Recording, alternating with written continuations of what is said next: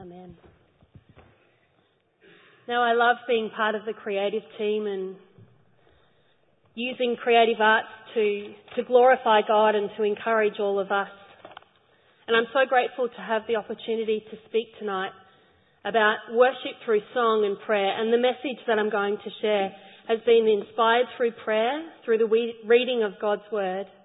And I just want to acknowledge a message by Craig Groeschel called True Worshippers, and more specifically this book, which is by a guy called Bob Kauflin, called True Worshippers, Seeking What Matters to God. But what is worship? And I think for most of us, worship is a term we often use in church. More often than not, it's used when we talk about the singing at church. You might be able to relate to this. After the service, you might say, I really enjoyed the worship this evening. What we really mean is, I enjoyed the music or the singing. And yes, we do worship through song, but it's much more than singing. We read this morning, the dictionary definition of worship. The feeling or expression of reverence and adoration for a deity, or to show reverence and adoration. And friends, we all worship. I love how Craig Groeschel puts it, that worshipping is simply showing what we value, showing what something is worth to us. And if we think about it, there are lots of things that we can worship. Here are some of them. You know, things we value, we spend money on, we think are worthy of spending our time on. There's music, there's sports teams and sports people, and of course our interests and hobbies, dancing, boating, fishing. I'm sure you get the idea.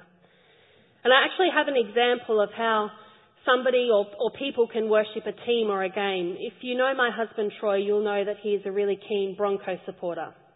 And even more so, he loves the Queensland team, the Queensland side. Now, talk about giving something value. People spending money on tickets, team merchandise, travelling and attending the game.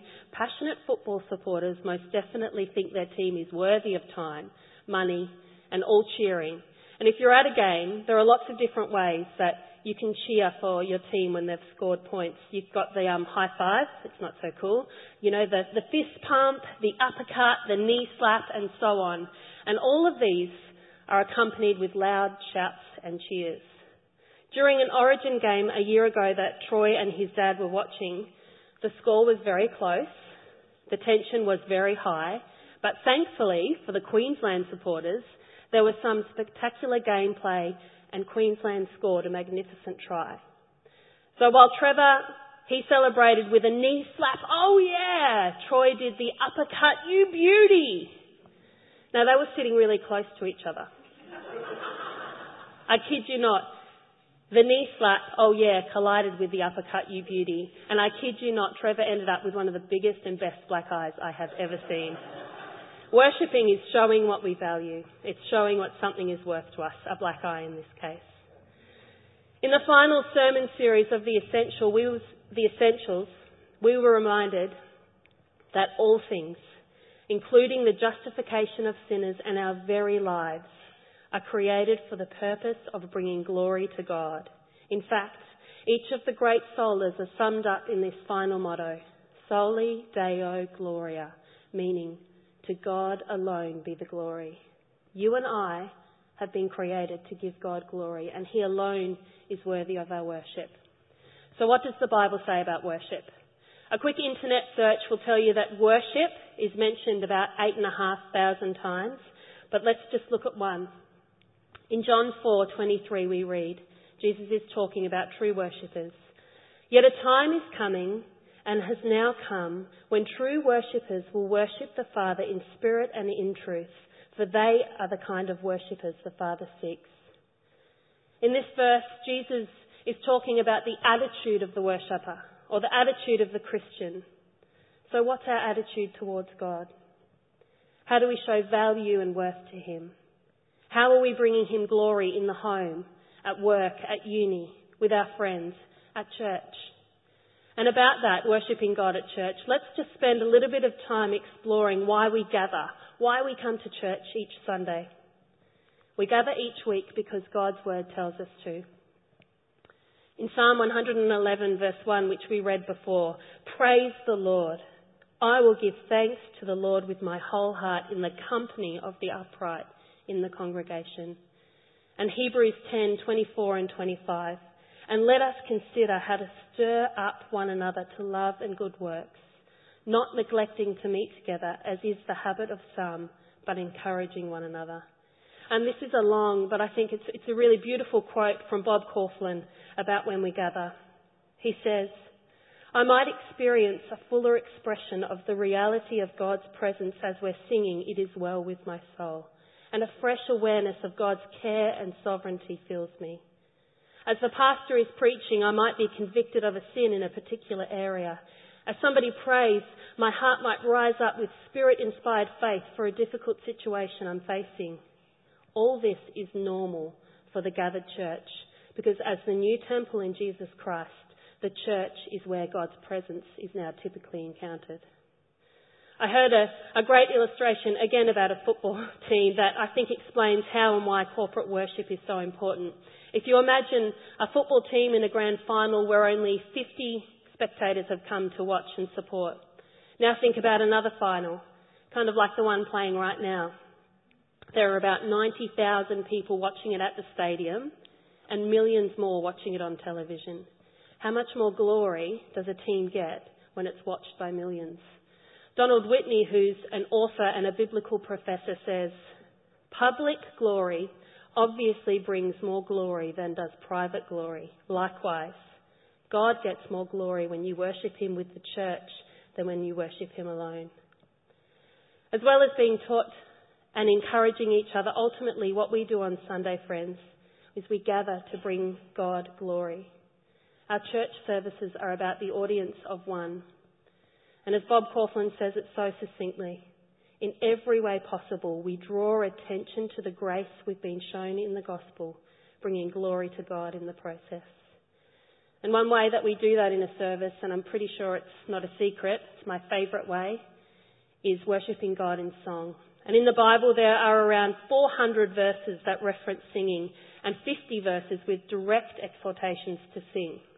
The Psalms are full of them, but let's just look at Colossians 3 verse 16. Let the word of Christ dwell in you richly, teaching and admonishing one another in all wisdom, singing psalms and hymns and spiritual songs with thankfulness in your hearts to God. Jesus sang with his disciples. We read about it after the Last Supper in Matthew 26 verse 30. When they had sung a hymn, they went out to the Mount of Olives. So we sing because God tells us to, because it is a fantastic tool or form of worshipping him. And I want to share 4 points on what singing does, and there are so many more. You look in God's word, you grab this book if you want to read more. But the first one is that singing encourages the Spirit's work. It's really interesting that when Paul talks about singing in Ephesians 5, he uses the analogy of getting drunk, and Ben preached on this a few weeks ago, reminding us that, like being under the influence of alcohol, our behaviour changes. So it does when we're under the influence of the Holy Spirit. In Ephesians 5, verses 18 and 19, we read, do not get drunk with wine. Instead, be filled with the Spirit, speaking to one another with psalms, hymns, and songs from the Spirit. Sing and make music from your heart to the Lord. Being under the influence of the Holy Spirit produces new life. The Holy Spirit reveals God to us. The Holy Spirit brings wisdom and understanding. And church, when we sing, the Holy Spirit works in supernatural ways, transforming us, giving us a fresh revelation of who God is. The second thing is that singing helps us remember. And I think any primary school teacher or parent will testify to the fact that singing is a fantastic tool to teach children. And even for us adults, studies show that humans memorise best when we use rhyme, metre and song. In Deuteronomy 31 verse 21, we read about God using music as the means to help his people remember his word. God told Moses to teach the Israelites a song that when many disasters and calamities come on them, this song will testify against them because it will not be forgotten by their descendants. Look again at Colossians 3 verse 16. That word dwell in the verse, it means to reside or to stay. How does he tell us to let the word of Christ, which is the good news of Jesus' saving grace, how does he tell us to let that dwell? as we sing. And, you know, there was a gentleman by the name of Jerry DeGroot, one of the pioneers of this church. He passed away early last year. Boy, oh boy, could that gentleman sing. Towards the end of his life, he spent some 5 years in a nursing home, and for the last 2 years, he became less and less aware of those around him. And in the end, he wasn't really communicating with people. But the December before Jerry passed away, the creative team visited that nursing home and we sang songs, and Jerry was then mostly staying in his room, in his bed, so we went to his room to sing him a few songs. And he didn't really acknowledge us. There was a slight turn of the head when I kissed him hello, but as we sang, "O Come All Ye Faithful," we entered the chorus singing, "O come, let us adore him. O come, let us adore him. O come, let us adore him, Christ the Lord." His mouth started moving, and although not audibly, he sang with us. He knew the words. He remembered the song. Singing helps us remember. The third point is that singing teaches and instructs. When we gather, of course, the whole service looks to bring the teaching of God's word to us, and singing is a really important part of that. Again, Colossians 3:16. We see that Paul tells us that as we sing, we also teach and admonish, which means to rebuke or caution one another. We know that singing helps us remember. Memorising the truths of who God is. Memorising the good news of Jesus' saving grace. And some examples of how singing teaches and instructs, how it's taught me, is that when we sung, "Oh, the mountains tremble, the earth it shakes, for my God has heard of the laws I break, but he holds the fire of his wrath from me, and he sends his son to a cruel tree." When we sing that, we're teaching and reminding one another that we are sinful, that sin is unacceptable to God, but he has forgiven us through the blood, through the sacrifice of Jesus. Or "Turn your eyes upon Jesus," that beautiful hymn.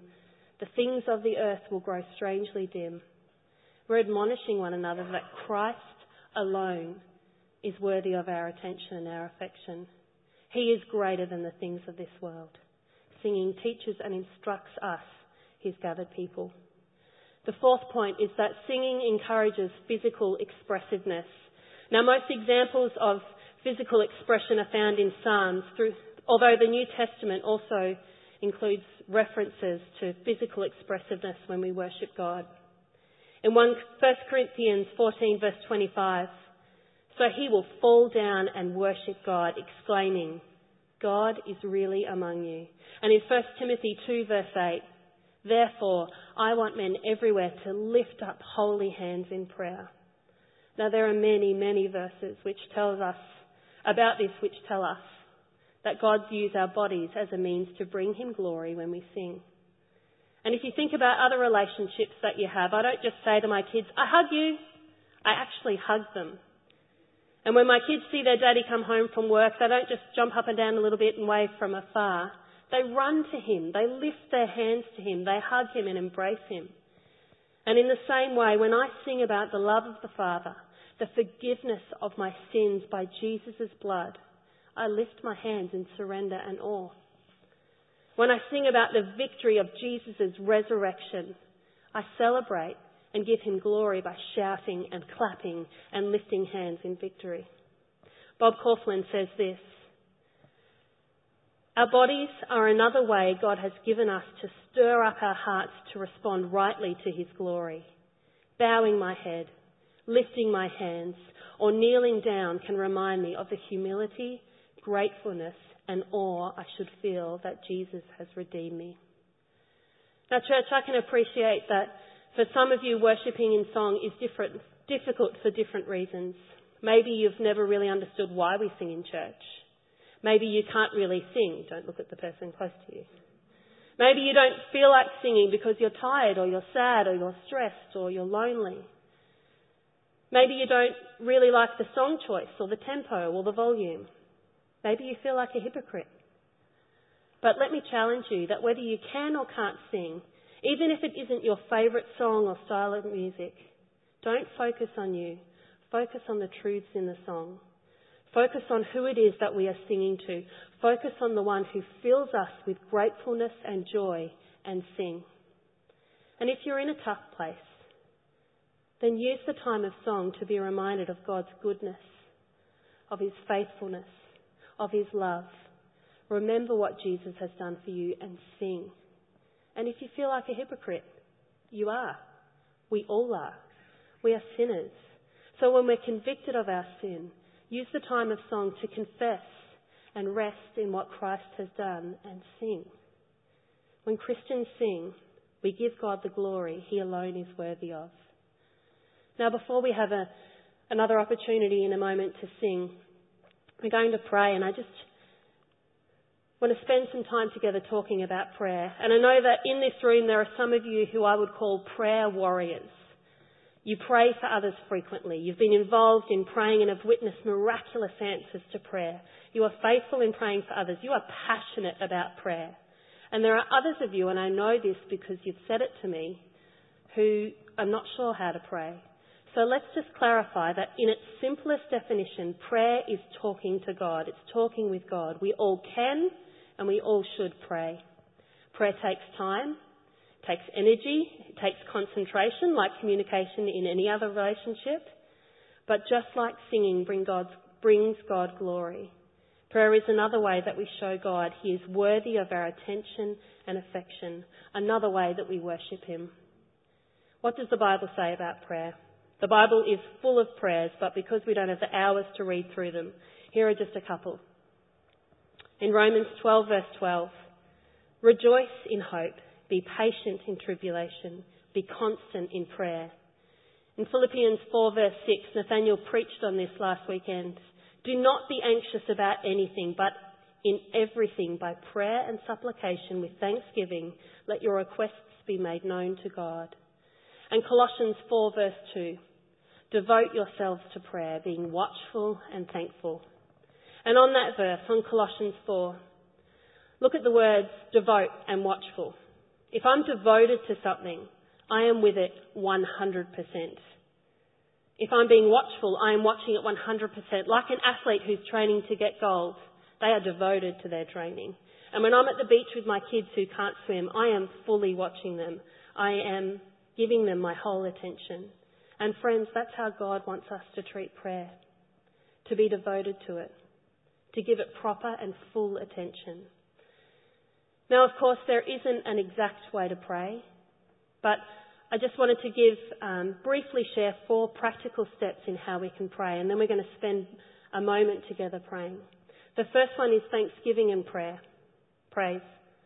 When Jesus taught the disciples to pray, he started with, Father, hallowed be your name. The first thing Jesus did was praise God. And it is good and right for us to thank him and praise him. In doing so, we honour him for who he is and for what he has done. We rightly give him the praise and glory he is worthy of. The second is confession. 1 John 1 verse 9. If we confess our sin, he is faithful and just, and will forgive us our sins and purify us from all unrighteousness. Confessing our sins keeps us humble. Confession helps us with our feelings of guilt because we know that through Jesus' perfect sacrifice, the penalty of our sins has been dealt with. And most importantly, confessing our sins draws our attention to the grace we've been shown in the gospel, bringing glory to God in the process. The third is intercession. Ephesians 6:18. And pray in the Spirit on all occasions with all kinds of prayers and requests. With this in mind, be alert and always keep on praying for the saints. Intercession means praying for others, and it's important because it helps us remember others.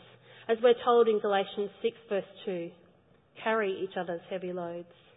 Now, I would love to tell you the many stories that I've heard about answered prayers, the miraculous answers, the ways God has moved unexpectedly, the way prayer has deepened faith. But instead, just let me tell you that prayer plays a central role in the life of a Christian. God tells us to pray for others, so pray for the lost. Pray for the hurting and sick. Pray for the lonely. Pray for marriages. Pray for the government. Pray, pray, pray. And the last one is petition. In Psalm 86, verses 5 and 6, you are forgiving and good, O Lord. abounding in love to all who call you. Hear my prayer, O Lord. Listen to my cry for mercy. Petition is simply asking God for things in our life, for healing, for guidance, for wisdom, for direction, for provision. God wants to hear our requests. And of course we need to remember that we don't always get what we think is best, but he will always give us what is right for his purpose and for his glory. You know, the beautiful thing is that when we petition God, we admit to him that we need him, and we do need him. Not only because he is the provider of all things, we need him because we are sinners in need of a saviour. But as we read in 1 Corinthians 15:57, thanks be to God, he gives us the victory through our Lord Jesus Christ. And now we're going to spend some time in prayer, in thanksgiving and praise, in confession and intercession and petition. And as I lead us, use this time, use this space to inwardly talk to God. And God, we thank you that we can come to you in prayer. And Lord, we spend time now thanking you for who you are, for what you have done, for what you are continuing to do. Lord, for the many blessings in our lives.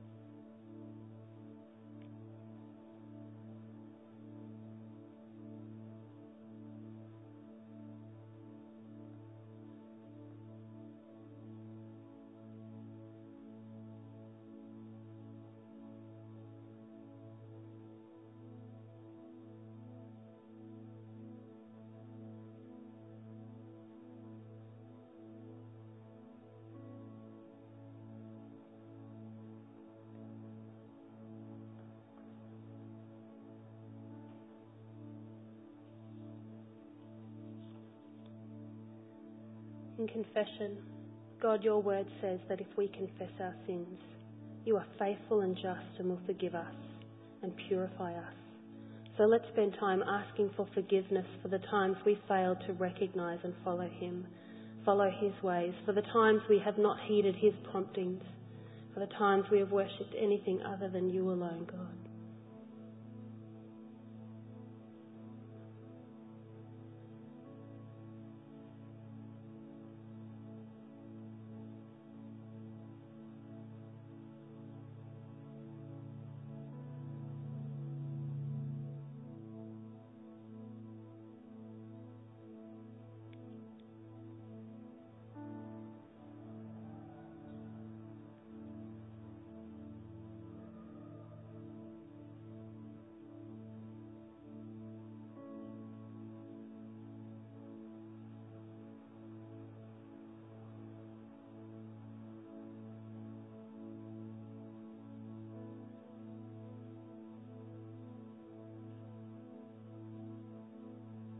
Intercession.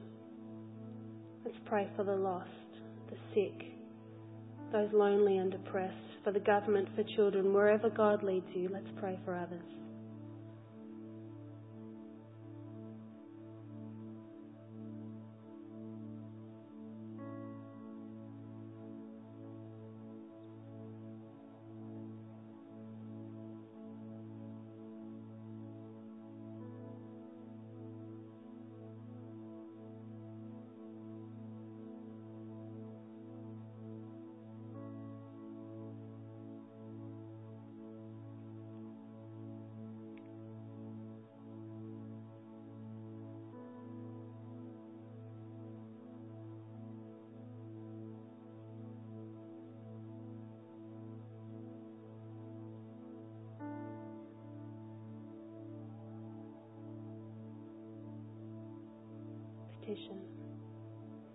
God hears our prayers. He listens to our cries for mercy. Seek him now and ask him for guidance, for healing, for wisdom, for provision, direction, right motivation, renew faith.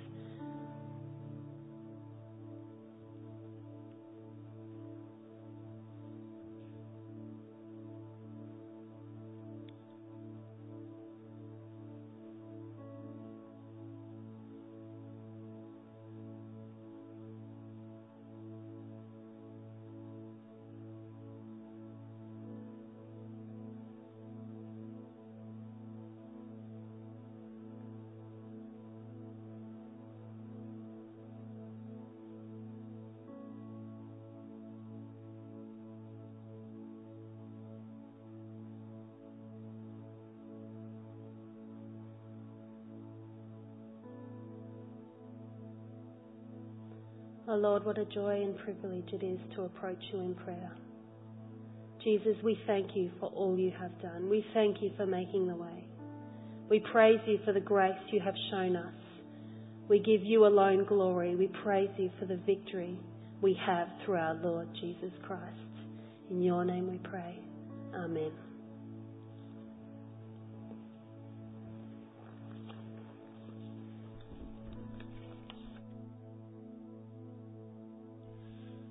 Church, can I ask that we all stand, and we're going to recite the Lord's Prayer aloud as you follow me. The words will be up on the screen. And after that, our musicians will take us into another time of worshipping God through singing. So, with our hearts lifted, please come into prayer with me as we pray. Our Father who art in heaven, hallowed be thy name. Thy kingdom come, thy will be done, on earth as it is in heaven. Give us this day our daily bread, and forgive us our trespasses, as we forgive those who trespass against us. And lead us not into temptation, but deliver us from evil. For yours is the kingdom, and the power, and the glory, forevermore. Amen.